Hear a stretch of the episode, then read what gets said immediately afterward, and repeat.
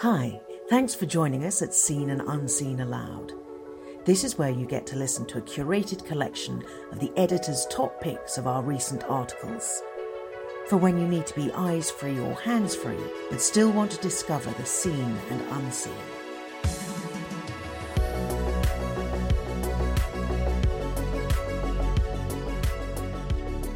Sloth's Languid Lack of Passion by Graham Tomlin. Sloth is the most perplexing of the seven deadly sins and the one that is hardest to define. Most people would probably think first of laziness when they think of sloth. On the other hand, sloth is often related to the older Latin idea of accidie, which is sometimes translated spiritual weariness or despair. But these two definitions indicate the problem we have with sloth. If it is just sheer laziness, it might be considered as a slight moral failing, but most of us would hardly classify a little idleness as one of the great threats to human life. Sleeping in just a little longer in the morning hardly promises to bring Western civilization to its knees. On the other hand, if it is defined as despair, that sounds very close to depression, and we know that depression is usually an illness that afflicts some people without their choosing. It is not a freely chosen pattern of life, an act of disobedience to God or anyone else. By this understanding, sloth hardly counts as a sin either. Sloth is either too trivial to worry about or too involuntary to blame. Clinical depression is an illness that can hit people for no apparent reason and for no fault of their own. The symptoms are similar, but it is important to distinguish depression from sloth. Depression can be caused by genetics, a traumatic event, or the misuse of drugs. Sloth is not depression. It is another form of despair that starts with small things, a deliberate chosen shrug of the shoulders, a turning away from someone in need, a switching off of something in the heart.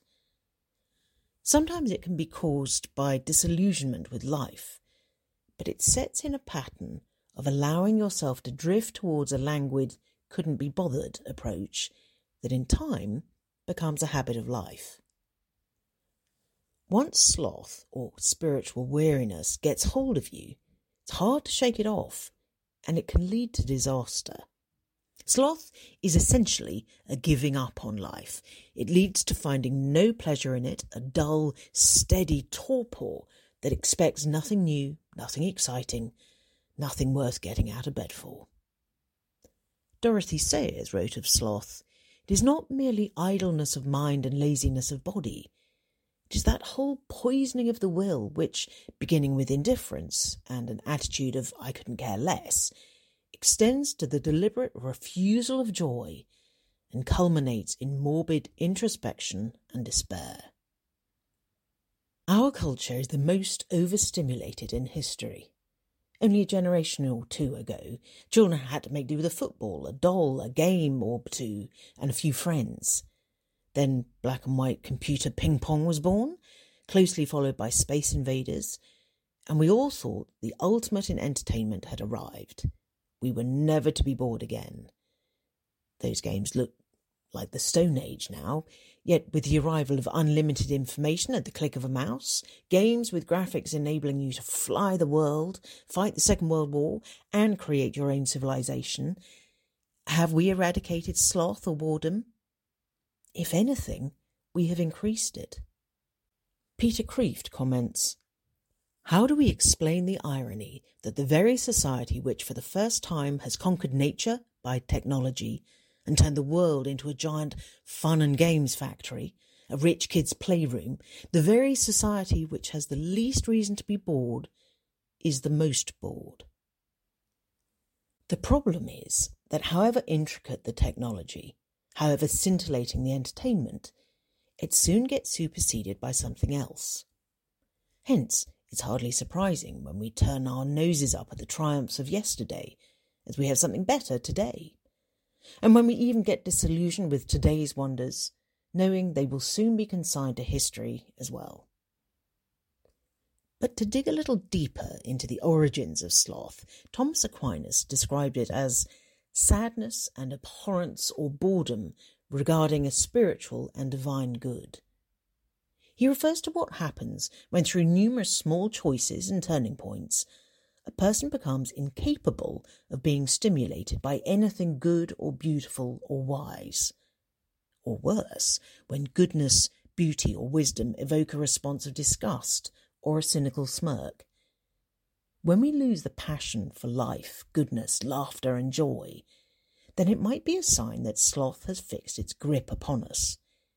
It happens when there is nothing left outside ourselves to really believe in. Looking at the other sins, we might be forgiven for thinking that they are a long list of restrictions, a denial of some of the fun things in life, a restriction on our pleasure seeking, a dampener on passion. It is the inclusion of sloth on the list that gives the lie to this once and for all.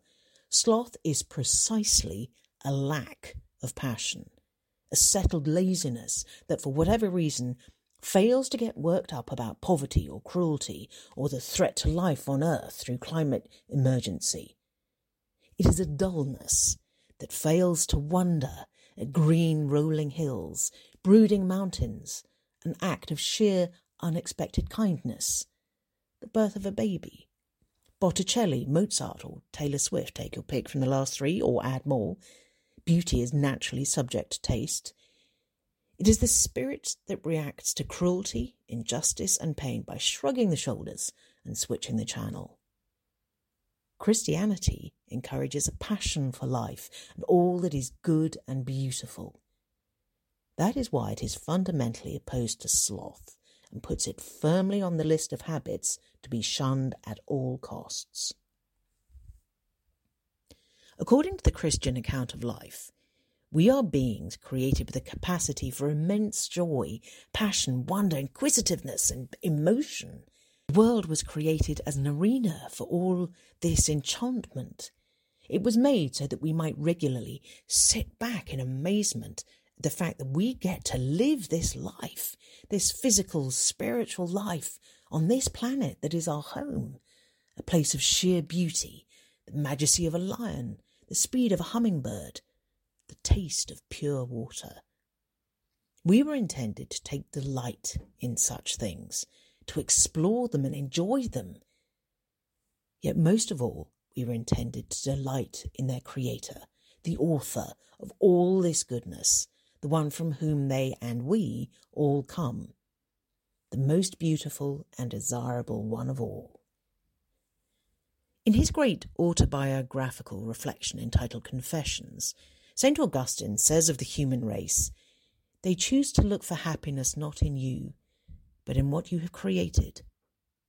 Now, Augustine himself was never quite sure whether taking pleasure in created things was a good idea or not. However, he did at least make this one point supremely well that our ultimate joy was to be found in God. The joy we find in sunsets, friends, and apple tart are tasters, anticipations, to give us a taste for the very best, which is God Himself. And conversely, when we lose our taste for God, we are likely sooner or later to lose our taste for other good things, or even to develop a taste for things that are bad for us, like hallucinogenic drugs or the thrill of theft or even cruelty, that try to imitate the ecstasy of a close connection with God. I remember my first taste of Guinness. The dark, swirling Irish drink had always had a fascination for me growing up. And I remember the first time I plucked up courage to look older than my age and bought a can in the local store to give it a try. It was foul. I hated it. It tasted sour, bitter, and unpleasant. It didn't help that it was a hot summer's day and the beer was warm, but that didn't matter. It was the kind of experience that might have made me never touch the stuff again. It wasn't until later on, a few years older, after a bit of perseverance, that I began to appreciate the hidden flavours, the rich, full, wheaty taste. I learnt that just because it didn't taste like lemonade did not necessarily mean that it was bad. As I learnt to appreciate and enjoy it, Guinness soon became a favourite drink, something I would choose above all others. If it doesn't sound too irreverent, for many people, it is a bit like that with God. The idea of enjoying God is about as appealing as that sip of Guinness was for me, aged 16. Yet in time, we can learn to appreciate things that have a deeper richness, a more profound taste. Guinness is a trivial example, but the same can be true of God. An acquired taste can take a while to come, but when it comes, it is the richest of all. The great past masters of the Christian way advise us that the surest way to combat sloth, the turning away from all that gives life, is to cultivate not just a zest for life, but an unlikely but deeply satisfying desire for the one who gave the gift of life in the first place.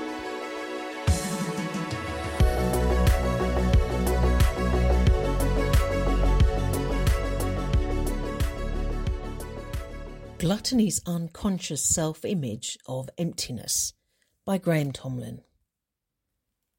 A recent report highlighted the problem of obesity in our society.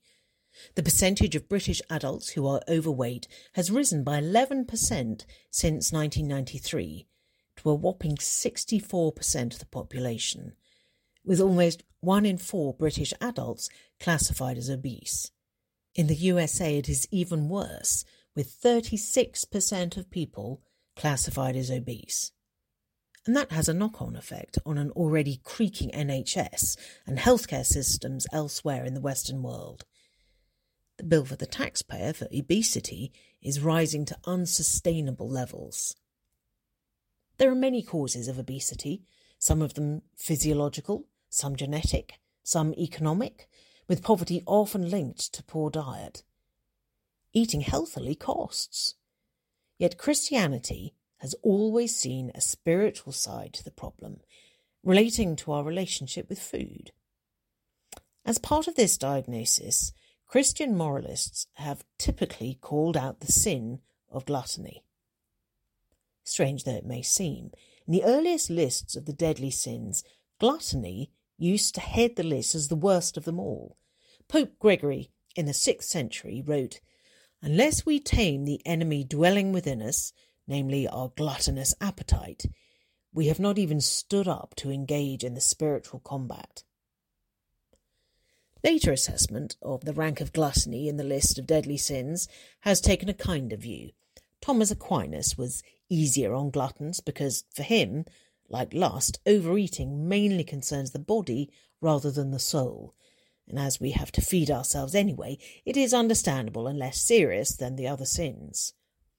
When Dante's pilgrim arrives in hell, he finds the gluttons in the third circle of upper hell, not far from the top, tantalizingly within sight of the most succulent tree whose crop of tempting fruit ambrosial odours spread, but unable to climb to taste them. For him, Gluttons are certainly better than the prideful, the envious, wrathful, slothful, or covetous. The only sin that seems less harmful to him is lust. Our image conscious society tends to look down on people who are overweight, yet gluttony denies a simple rule that the fat are sinful and the thin are virtuous. When we think of gluttony, we maybe think of stuffing food into our mouths with no thought of tomorrow, overindulgence to a huge degree. Yet the sin of gluttony has always been seen as wider than that, including that fastidiousness about food that obsesses over what you can and cannot eat.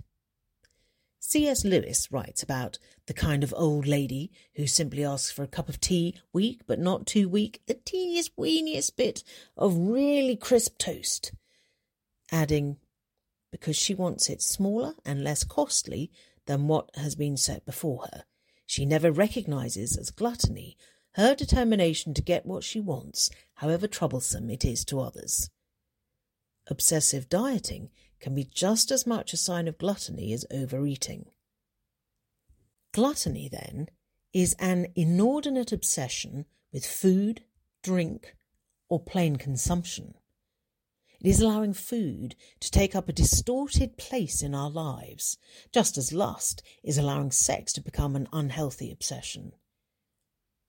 We have a fascination with food, A TV advert lingers slowly over a picture of a chocolate sponge soaked in brandy with rich cream being poured over it, all with a soft, seductive voiceover describing the scene. A culinary striptease. The cookbook section of my local bookshop is far larger than the religious section. Who had ever heard of celebrity chefs 30 years ago? Now they're everywhere. The politics of food is also an area of tricky choices and legislation. Fine food and wine cost both time and money, and poorer families tend to eat less healthily. Should they be banned from doing so for their own good? Should we replace chips and hamburgers with healthy salads in school canteens, despite what the kids and their parents want? Where does the health of the nation override personal freedom to eat what you like? There is one story in the Bible that sheds some light on gluttony. It is the one where Jesus was tempted by the devil. During the temptations, Jesus deliberately goes without food. One of the enticements of the devil is to persuade Jesus to feed himself by the magic trick of turning the desert stones around him into bread.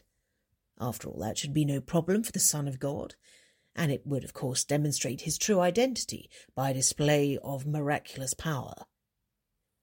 Jesus replies with some words from the Old Testament. It is written, Man does not live on bread alone, but on every word that comes from the mouth of God. The point is that when food becomes a god, it becomes dangerous. Food, like sex, has the ability to skew things, and so it must be kept in its proper place. And the evidence of that is all around. The irony of our Western problem with obesity is that it occurs at a time when still half the world, 3 billion people, can't afford a healthy diet. One in 10 people worldwide go to bed hungry at night. And nearly half the deaths of children across the world under five are related to undernutrition. In 2006, for the first time, the number of overweight people in the world, 1 billion, overtook the number of malnourished people, 800 million. First world gluttony is anomalous when related to third world poverty and hunger.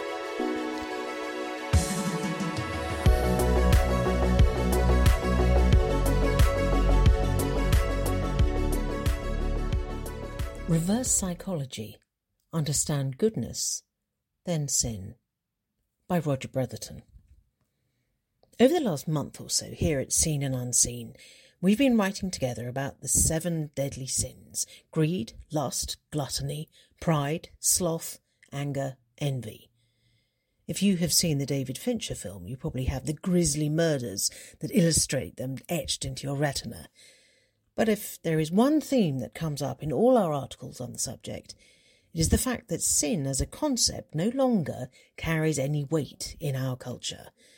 A word that once bore all the heft of heaven and hell is now the branding for a mildly indulgent discount day at the local health spa. One way of responding to the downgrading of sin as a meaningful and useful term is to argue that we need to return to sin Sin needs a comeback to a conceptual rehabilitation. We need to repopulate the word with meaning to make it current and plausible again. Without a consistent shared language of moral failure, of falling short, of ethical deficiency, it is difficult to imagine how a responsible human community can be viable. Alasdair MacIntyre, the virtue ethicist, suggested that the problem with our culture is that multiple ethical games are being played, we are not just disagreeing about what the rules should be, but moreover, what game it is that we're meant to be playing.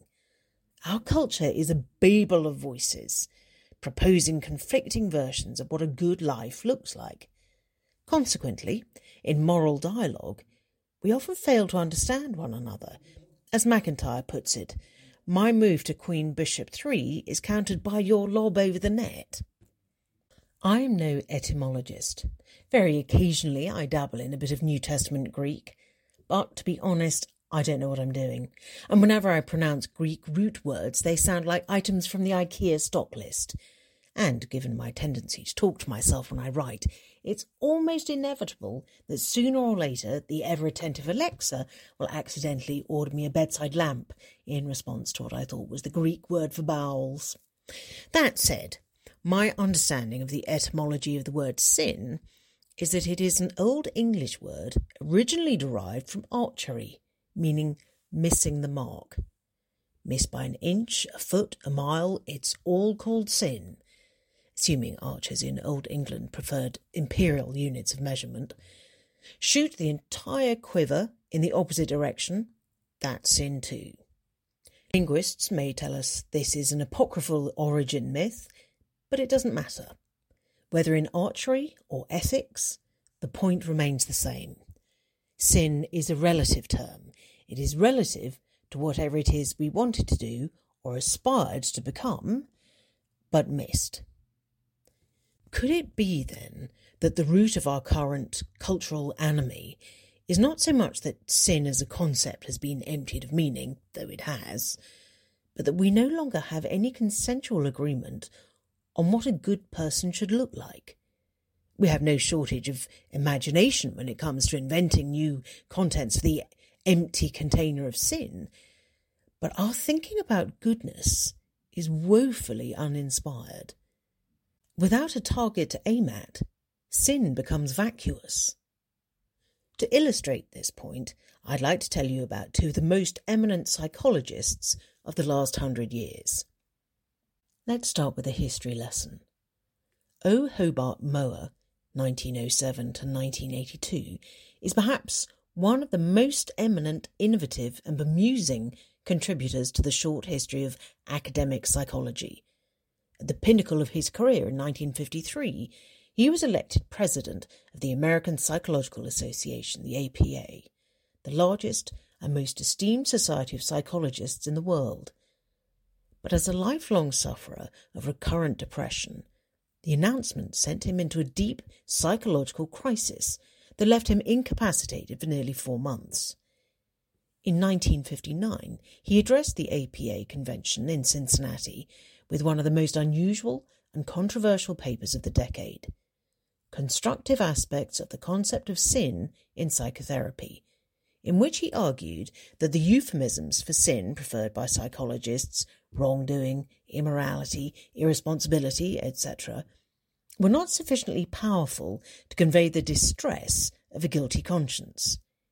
He had an ambivalent off again, on again relationship with institutional religion, but was nevertheless impressed with the words of Jesus in the Sermon on the Mount that we should do our good deeds in secret. This principle, you are your secrets, became central to his development of integrity therapy, a group approach to psychological distress through confession. In the 1970s, the tide of cultural opinion turned against Mowrer. His integrity groups were accused of brainwashing their participants, and their popularity waned. Some say he subsequently retracted his views on sin. His episodes of depression continued to dog him, and in 1982, at the age of 75, he died of suicide, having long advocated this as a reasonable course of action in certain circumstances.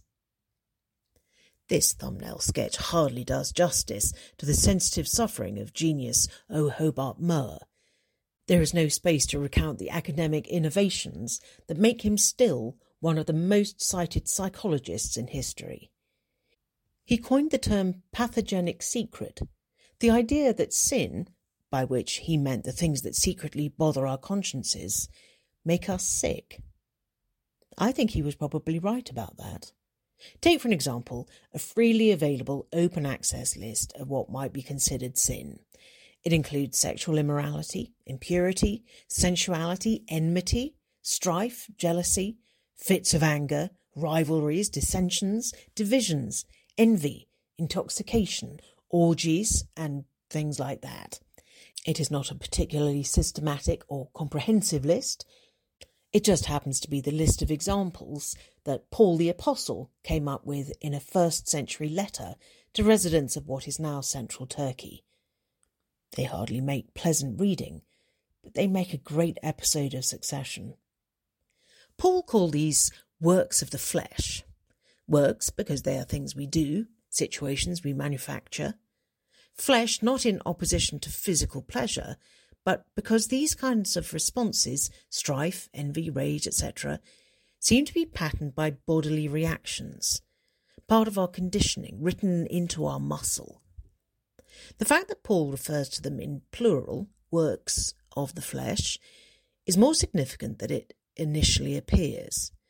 For him, the unethical life is an incoherent ragbag of reactions, a series of plays and tactics designed to gain immediate personal gratification. As long as we come out on top, or at least think we have, they've done their job. But if we live by them, if we hand ourselves over to the universe of their self centered, cynical logic, our identity fragments, our sense of coherence shatters. We can no longer imagine who we would be if our greed, pride, lust, or whatever was taken away from us. Our appetites become our identity. This is why I think that the instincts that led Mowrer to develop a therapy emphasizing integrity was right. Provided, of course, that we embrace the full definition of integrity rather than simply taking it as a synonym for honesty. The integrity to which Mowrer's groups aspired was not just the truthfulness that comes from the disclosure of secrets, but the inner harmony that comes from the restoration of wholeness. What looked superficially like an unhealthy preoccupation with sin was, in fact, Mowrer's pursuit of the unified state of self that accompanies goodness. A sentiment that leads us to psychologist number two. Fast forward four and a half decades from Mowrer's election as APA president, it is 1998, and another newly minted APA president, Martin Seligman, arguably the most famous clinical psychologist in the world, is making his inaugural address. Seligman is unique among world famous psychologists in many ways, not least of which being his claim that he was called to be a clinical psychologist.